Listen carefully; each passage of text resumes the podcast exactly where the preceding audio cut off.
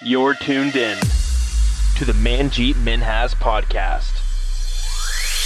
The world of business is a challenging one, from the youngest entrepreneurs to the biggest and most respected names across Canada. You need to have a strong will, determination, and skills to navigate to the top. I'll be talking to everyone from budding entrepreneurs to the established leaders in the world of business. You'll hear their stories of where they were, where they are, and where they're going. I'm Manjit Minhas, and this is my podcast. Hi, and welcome to today's show. My guest today is Shahrzad Rafati, founder and CEO of Broadband TV. Shahrzad's life started in Tehran, Iran, where access to all sorts of new, entertaining, and educational content was very limited and restricted. Upon immigrating to Canada at the age of 17, she was finally exposed to new languages and cultures. Since then, she has gone on to become one of the most powerful women in the tech and media industry. Today, we'll talk about Shahrzad's journey from becoming a young girl in Iran to the strong, groundbreaking woman she is with immense grit and passion here in Canada and around the world. Shahrzad has numerous accomplishments, which we'll talk about under her belt, including the most impressive, the largest TSX IPO of all sectors for a female founder and CEO. Welcome to the podcast, Shahrzad. Thanks so much for having me. Excited to be on your podcast. I'm very much look forward to uh, our conversation today. So let's start, I guess, maybe back in the beginning. So you're born in Tehran, your access to TV and different types of content very limited throughout your childhood.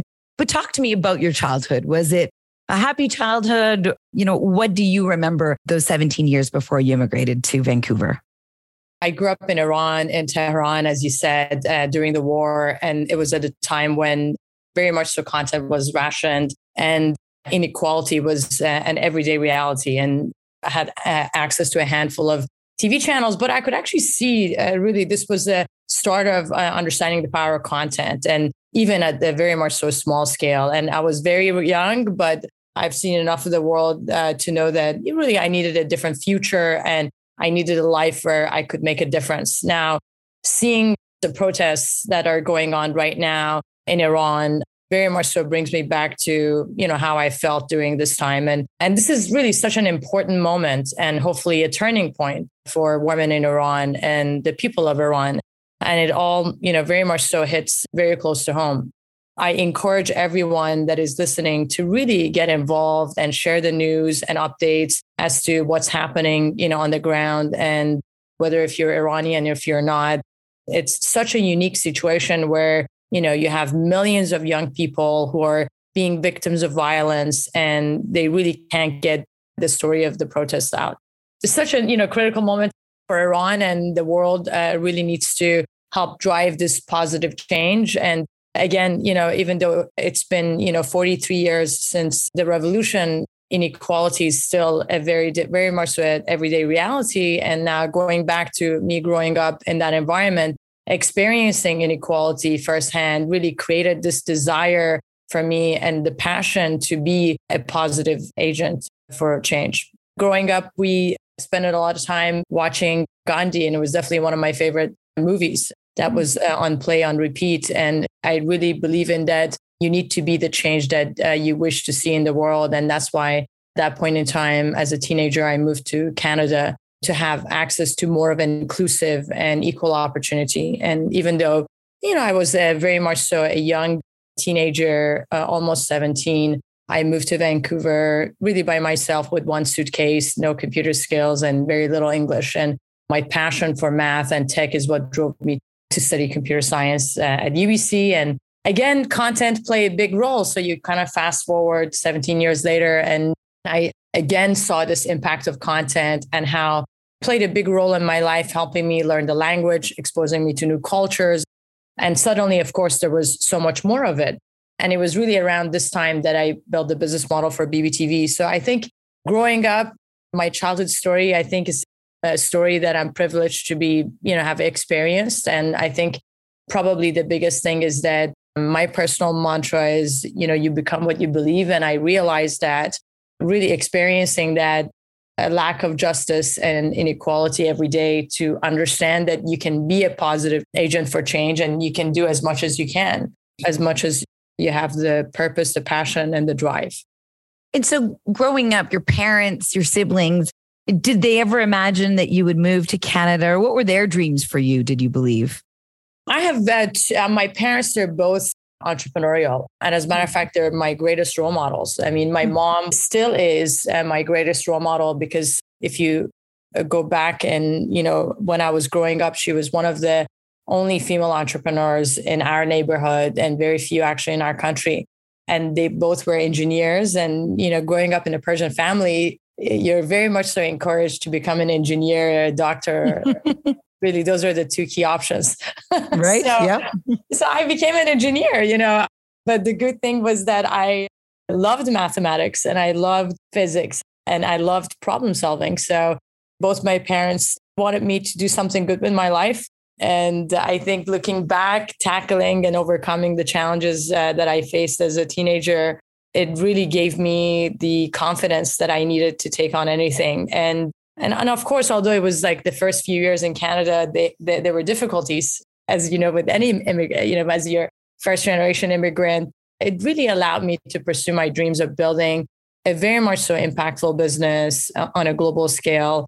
And that's an opportunity that uh, might not have been on the plate if I hadn't moved to Canada. So it was really a pivotal moment in my life. And I can tell you that I was one that really listened to my parents. They wanted me to stay longer and spend more time back home. And I just knew that I had to leave the country at that point in time. I've seen enough to know that, you know, I had to, I had to leave the country. So, and I would say my parents uh, probably wanted me to stay a little bit longer because I was too young to leave the country by myself. And back then, uh, the other part was that it's usually uh, guys that leave the country and you know they're usually the ones that are set to leave first. And right. I was uh, the you know probably one of the first few girls that lived by myself without any family members. So as difficult as it was i'm not a quitter. So it was just more so i got to make this work. It was very hmm. difficult. It was very challenging. No friends no family. Didn't speak english. There were all these things that they're new barriers, but yet uh, you know it's for a greater purpose. And that if you have the drive, you know that you can't quit. Well, that is a fascinating story because you're so brave going in blindly. Sometimes I guess that's a great thing about being young that you're naive to maybe the realities of the world, but you're passionate about what your future might hold, especially when you don't maybe see it where you were before. And so once you came to Vancouver, that had to be an amazing large learning curve. And some people would be discouraged by having to learn a new language, culture, no friends, money, having big dreams, but not necessarily having all the tools or the networks or the connections to be able to figure out how to fulfill those dreams and those passions. So why media? Why, I get you, you love problem solving, but what was it about tech and about media that really attracted you? It's a really good question. You know, I always knew I wanted to build a global business and really play a pivotal role in the democratization of content, given my background and a passion for storytelling and democracy. And, you know, the really model for the company came to me when I visited CES and I observed the applications of digital audio that was, of course, pioneered by Steve Jobs uh, through the invention of the iPod. And even though the distribution and the monetization models for the music industry really weren't uh, clearly defined, the shift in consumption trends was a very clear indication of where uh, content was headed. And audio was just really the start of the evolution in the space. It was very much so clear to me that video was going to be next. Uh, mm-hmm. And I mm. wanted to be part of that pivotal moment in uh, redefining the future of entertainment in terms of how content gets produced and how content gets distributed and consumed. And really empowering this new generation of content creators. It's incredible how you saw the future of that industry as the founder and CEO of one of the biggest tech media companies in the world. It's also hard to imagine that for so many of your years, you before that, you didn't have access or weren't consumed by it yourself, but you had a vision of that's where it was going to be. And so then you started BBTV in 2005, and it really was a pioneer and advanced the media tech space. And so, as a small startup, what were your challenges in the beginning?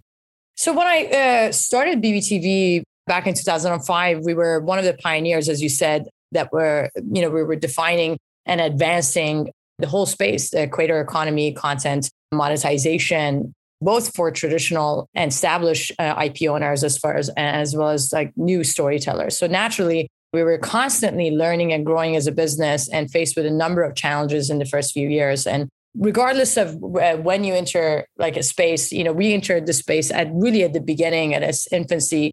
And I would say the space was not really defined and it was actually changing very rapidly. So we had to really understand the industry. We had to understand the consumption trends as they were changing and evolving very rapidly. And as any good entrepreneur, I had to follow my vision and remain clear on what I was ultimately trying to achieve, and not to get very much so distracted by all the changes in the space, especially when you're working on an industry that is uh, truly in its infancy. And this is really important right. because there are lots of opportunities, right? And I would mm-hmm. say the second thing is was really the customers. The customers were not educated. You know, if you, th- you think about it, back then the rights, you know, we would acquire rights to some of the largest IPs in the world, exclusive rights for uh, five years at no cost. You know, so and and right. really, if you think about it, content owners, content creators really didn't necessarily know the value of digital rights back in mm-hmm. 2005, and we had to really educate them to help them understand the value of building, growing, and monetizing audiences, of course, digitally and the importance of it. You know, a great example of it is when uh, we launch our uh, content management business, which is part of our Plus Solutions, where we help content owners manage and understand and capture insights around their fan uploaded content. The majority of the actual content that was being uploaded to streaming sites and peer to peer sites, they were like it was all fan uploaded content. It was almost about a third of the IP that was out there. And so we were BBTV really pioneered the model of peacemaking between content owners as far as putting them back in control of their IP while also helping helping them capture insights around their IP, bring them a new revenue stream. And so we were really ultimately the peacemakers between fans and the content creators.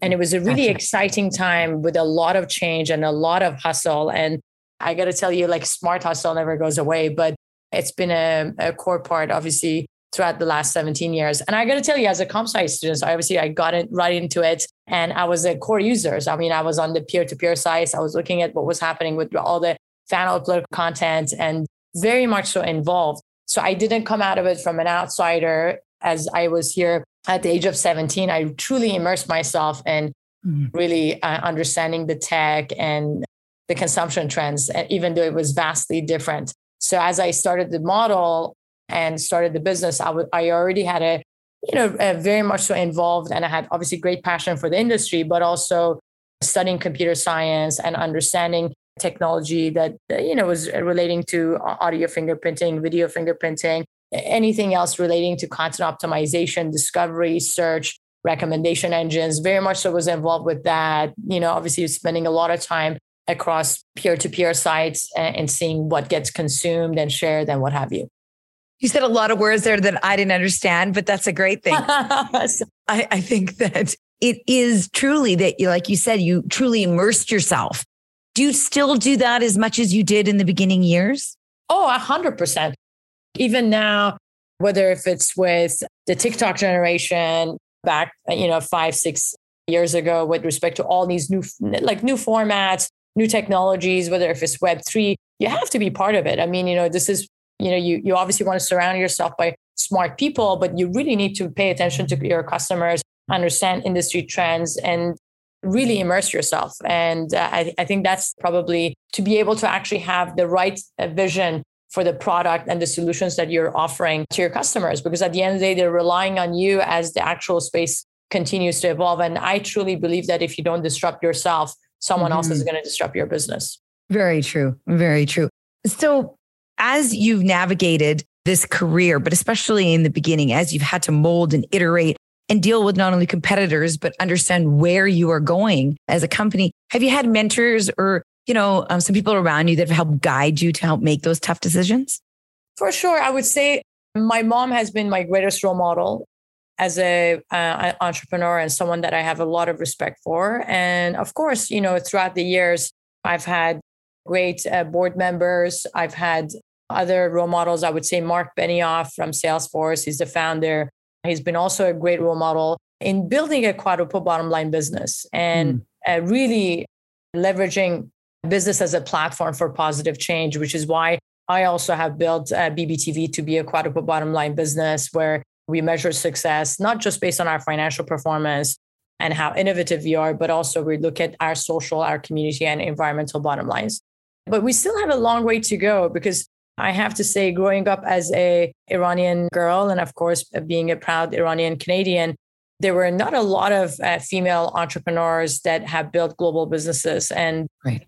even today, you know, if I were to ask you to name a few uh, female founding executives uh, similar to Elon or Steve Jobs, you know, there are not many, right? And you know, we need to, more examples, and I hope to inspire many more young women out there. Obviously, listening to your podcast to show that you know if she's done it, I can do it too. And I encourage everyone, of course, listening to the podcast to really do the same thing. I mean, you know, follow mm-hmm. your passion, solve big problems, go after big opportunities. And as far as role models, you know, have role models that you can spend time with, as well as obviously the role models that we all look up to that may, we may not have the same level of access to.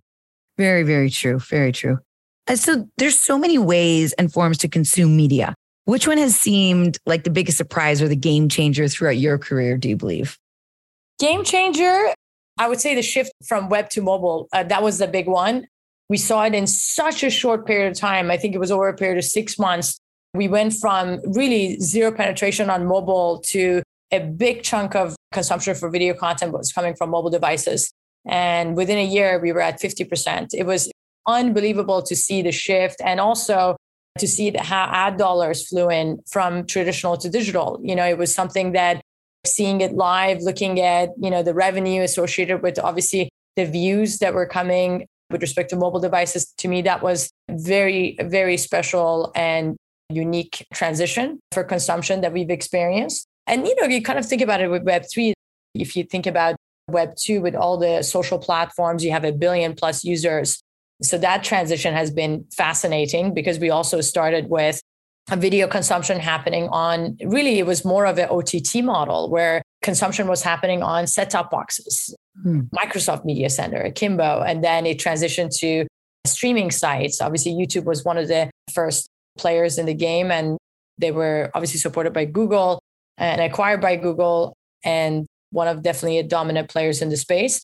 But certainly, I think, you know, the transition from OTT really early, early on to streaming, that was also very fascinating. And, you know, it was just one of the biggest things that we've learned at BBTV in terms of how things shift so rapidly and so right. quickly when you have the right tools.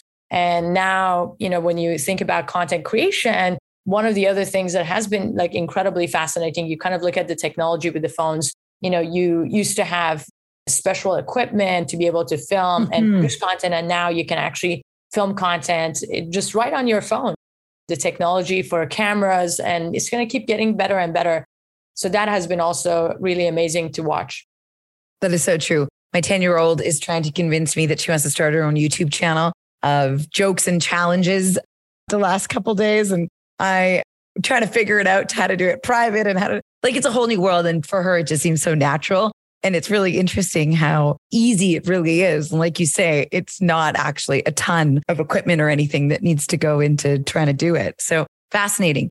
One of the other things, by the way, Manjit, that I think is also very important, you know, with respect to creator economy, it's also how social media has been really impacting, you know, how we look at the world, right? I think mm. one of the most encouraging things that I've seen throughout the power of I think our industry there is to inspire change for the better, like you know, on a global scale. You think about the ALS uh, Ice Bucket Challenge. You think about yep. Team Trees, right?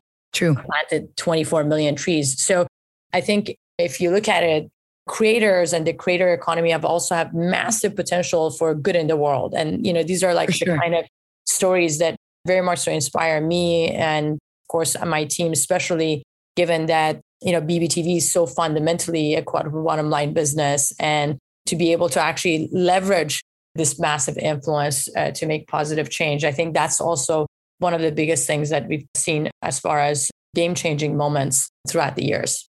So true. So true. You, you talked about the industry changing so fast. And so all entrepreneurs have to deal with that in not only their own business, but their industry, their competitors, everything around them is changing so fast. And of course, yours is really outpaces almost every industry. My industry, the way we make beer or vodka maybe changes, um, you know, slightly every 10 years, but it's fundamentally the same at its core. It's the other things around it that are changing sometimes, but not nearly as fast as yours. And so, how do you keep up and how do you stay relevant in such a fast paced and competitive environment? It's a really good question. And I think failure is really a key component of success, mm. but you really need to learn and adapt and fail forward. Right. I really like to call it quick failures. And it's one of the key mantras at BBTV. When you do things for the first time, you need to be open to failure. And, but, you know, you need to fail fast. You need to learn from your mistakes quickly. And that's why, again, as I said, our mantra at BBTV has been quick failures. And this is such a core part of our DNA and has remained constant in helping us to become, of course, a market leader. And it has also led to so many amazing achievements for us at BBTV. Are you saying that you try a lot of things and then quickly decide whether you're going to pursue it or you stop? No, it's just more so like if you want to be a pioneer, you need to be willing to make mistakes because yeah, you're trying something for the first time. So I encourage people to really uh, try new things and failure is not a problem to fail, but fail quickly. And I mm. think a lot of times when you're looking at, for example, engineers, they fall in love with their idea or a product and as an engineer, I always tell my team, look, you know, you, you come up with an idea, you come with a solution. It doesn't mean that it's going to be the best solution. What you need to do is you have to give it a try. You have to give it a chance. If it works, if it, it works, if it doesn't, it's got to be a quick failure. I think trying hard to make something that is not working is the worst thing you can do for yourself, your team, and the company. Right. Agreed. So you do equality is a priority within your company. You have a presence in 28 countries, spans 10 languages. And you have a 0% pay gap over the last five years. And the company is 40% female identifying employees and managers across the business and operates a fully carbon neutral business. And so, talk to me a little bit about why those things are really important to you and how you've actually been able to achieve those, because those are pretty fantastic numbers. For sure. And I mean, look, this is very dear to my heart and uh, same across our leadership. I'm very passionate about improving gender equality and diversity at the broader level across the public and the private sector. And, you know, over, as you know, half of the women in the world don't have their own income. And that's mm-hmm. a quarter of the world's working population. And, and that's, you know, working population that can contribute to stronger economies. And there's a McKinsey report that uh, really speaks to how closing the gap could add between you know anywhere from 12 to 28 trillion dollars to the global GDP if women played an identical role to men uh, in the labor market. In Canada, that's about 150 billion by 2026. And yet, if you look at the last 10 years in the G20 countries, there has been very little progress that has been made. If you look at the number of women that are occupying managerial positions in G20 countries, it has only grown by about 3.3% in the last 10 years, right? And I have to say, as the co chair of G20 Empower, given our mandate is exactly to solve for that and to really help the private sector as an alliance with the right best practices and also providing the right set of data to be able to make progress. So I think that having women in the position of leadership is fundamental for economic growth of any country. And it is particularly, of course, close to my heart to empower Canadian women to excel in a very much so male dominated tech industry and to really inspire them to become future leaders. And so, how does your company not only promote that positive workplace culture, but a place that encourages women to step in and step up in a very male dominated industry? Because tech for sure is, but there's lots of industries who definitely are very male dominated. And it, we see that gap for women. So, how mm-hmm. are you solving and, and doing such a great job at that? When you look at you know building a quadruple bottom line a business it all comes down to setting goals measuring them and reporting mm. on them. So you need to make sure that you have the right processes pipeline incentives and systems in place to be, make those goals obviously become reality. And creating a short term and a long term plan for all those targets are very much so important. You know a lot of times when it comes to our other bottom lines, not financial bottom lines, we always set long term goals. So it's very important to have both set long term and short term goals. And then we need to budget for them. You know, when you're looking mm-hmm. at budgeting the same way that you have, you know, your revenues, your gross profit, your bottom line, you need to budget for all your bottom lines and apply the same level of attention to details that you give your financial goals because you know they all contribute to a much healthier and more successful organization. And I wanted get to specifically address your question where you said, how do you have a gender pay gap with BBTV when you're looking at our people bottom line? Obviously, I'm very proud to say, as you indicated, we have a 0% pay gap, but we've had a 0% pay gap for the last six years. And not just from a gender lens, but no matter how you actually slice it, sexual preference, whatever the background, it's not just gender based. And over 40% of our employees and managers identify themselves as female. So we've implemented a gender interviewing policy that very much so ensures that we always interview at least two qualified female and also two qualified male candidates for every open role. And whether if it's promotion within or onboarding resources from the outside, we just want to make sure that we give both genders equal opportunity. When it comes to pay equality and diversity, of course, they're very much so tied into the performance targets for all of our managers. And just like any business pillar, you know, as you know, and we talked about just now, building that quadruple bottom line business very much so requires the diligence and the desire to be accountable to the progress. So very, mm-hmm. very much to treat all of our bottom lines with the same level of accountability where we're looking at our revenue results, gender pay, carbon footprint, and of course our community hours. And it does more than just positively impacting our world. It actually, our business is better for it. And obviously there's great research that shows how companies that are quadruple bottom line, they're in the you know top performing and higher performing organizations. And really, I would actually say that I'm very much so inspired by this new generation of entrepreneurs that are looking to these goals for their business right from the outset. Mm. And without question, of course, good values very much so generates great results. And this is what we're seeing with not just obviously with BBTV, but also the new generation of companies and entrepreneurs that have grew up with a different set of values. I love that. Good values generates good results. Very, very true. And I like that you're saying that you need to budget for them because I agree that most people think of it as an afterthought. But if it is front and center in your goals and in your KPIs and you're budgeting for them, very important that there's money set aside in order to make sure that you can accomplish all of these great things that are really needed. And like you say, really do help bottom lines, but also help the world that we live in. As you mentioned briefly, Prime Minister Trudeau appointed you to be the co chair of G20 Empower, which is a private sector alliance intended to support the greater recruitment and advancement of women in leadership across the G20 countries. And also, you are a part of the G20 Business Women Leaders Task Force, which is a global initiative also. So tell me a little bit about how you've seen through this, how, uh, you know, around the world, we maybe could do better. And what are you seeing around the world that we can take notes from here in Canada and in North America?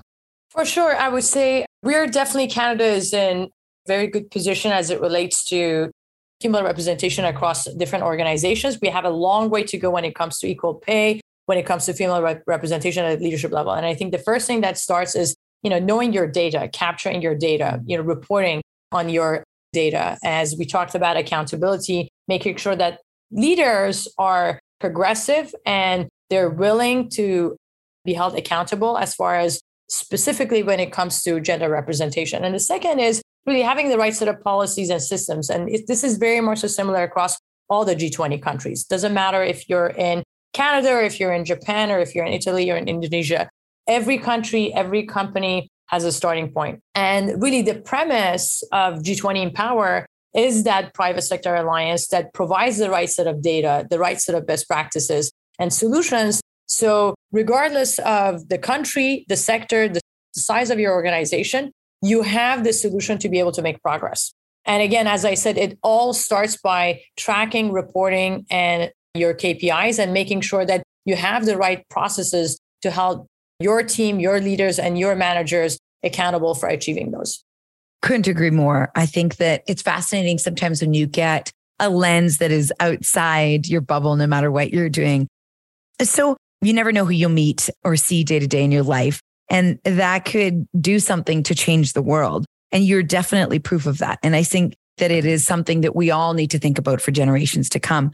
So, what would be your advice to young women or young people who dream the way you did but maybe hesitant to start, whether it be a business, whether it be something to inspire change uh, socially, when they're hesitant and see that definitely it's going to be a battle and it's not going to be easy. How do they get their foot in the door? What would your advice be to them?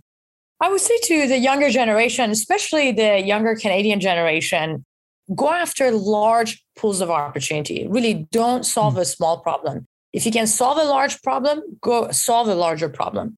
Follow your passion. I mean, you won't succeed if you don't have a passion for what you do. And I would say that if you're driven by other factors, you're just not going to be as successful. And of course, hard work and perseverance is an absolute must. You need to have specifically you know, the right etiquette to be able to work hard because you know it's never easy. It doesn't matter if you're solving a smaller problem, the larger problem. You know, there's going to be challenges, and hard work and perseverance is an absolute given. And really, last but not least, you know, you really need to keep your eye on the long-term vision and really stay committed to what you're ultimately trying to achieve. And we talk, talked about this earlier. You know, you don't want to uh, feel distracted by shiny objects around you. You really want to stay focused to your vision, and of course, surround yourself with amazing people that will help you achieve that. Uh, that great, great, great, great, great advice. So I couldn't end without talking about your IPO. So what made you decide that you wanted to go public and that you wanted to go on the TSX and take a try at IPOing. And then, of course, you IPO'd, broke a bunch of records. It, it was quite phenomenal to watch. So, congratulations on that. But maybe walk me uh, quickly through why and how it happened. We're, you know, a leader in creator economy, and you know, we operate across 28 countries and 10 languages, where we reach 600 million people every month and 35 billion monthly views. I would say that for us, you know, when I see there are a lot of Canadian entrepreneurs that sell their businesses too early. And uh, we hmm. certainly, you know, when we were private, we were offered to sell the business many times. And it was just more so, you know, setting an example for other Canadian entrepreneurs that there are other opportunities.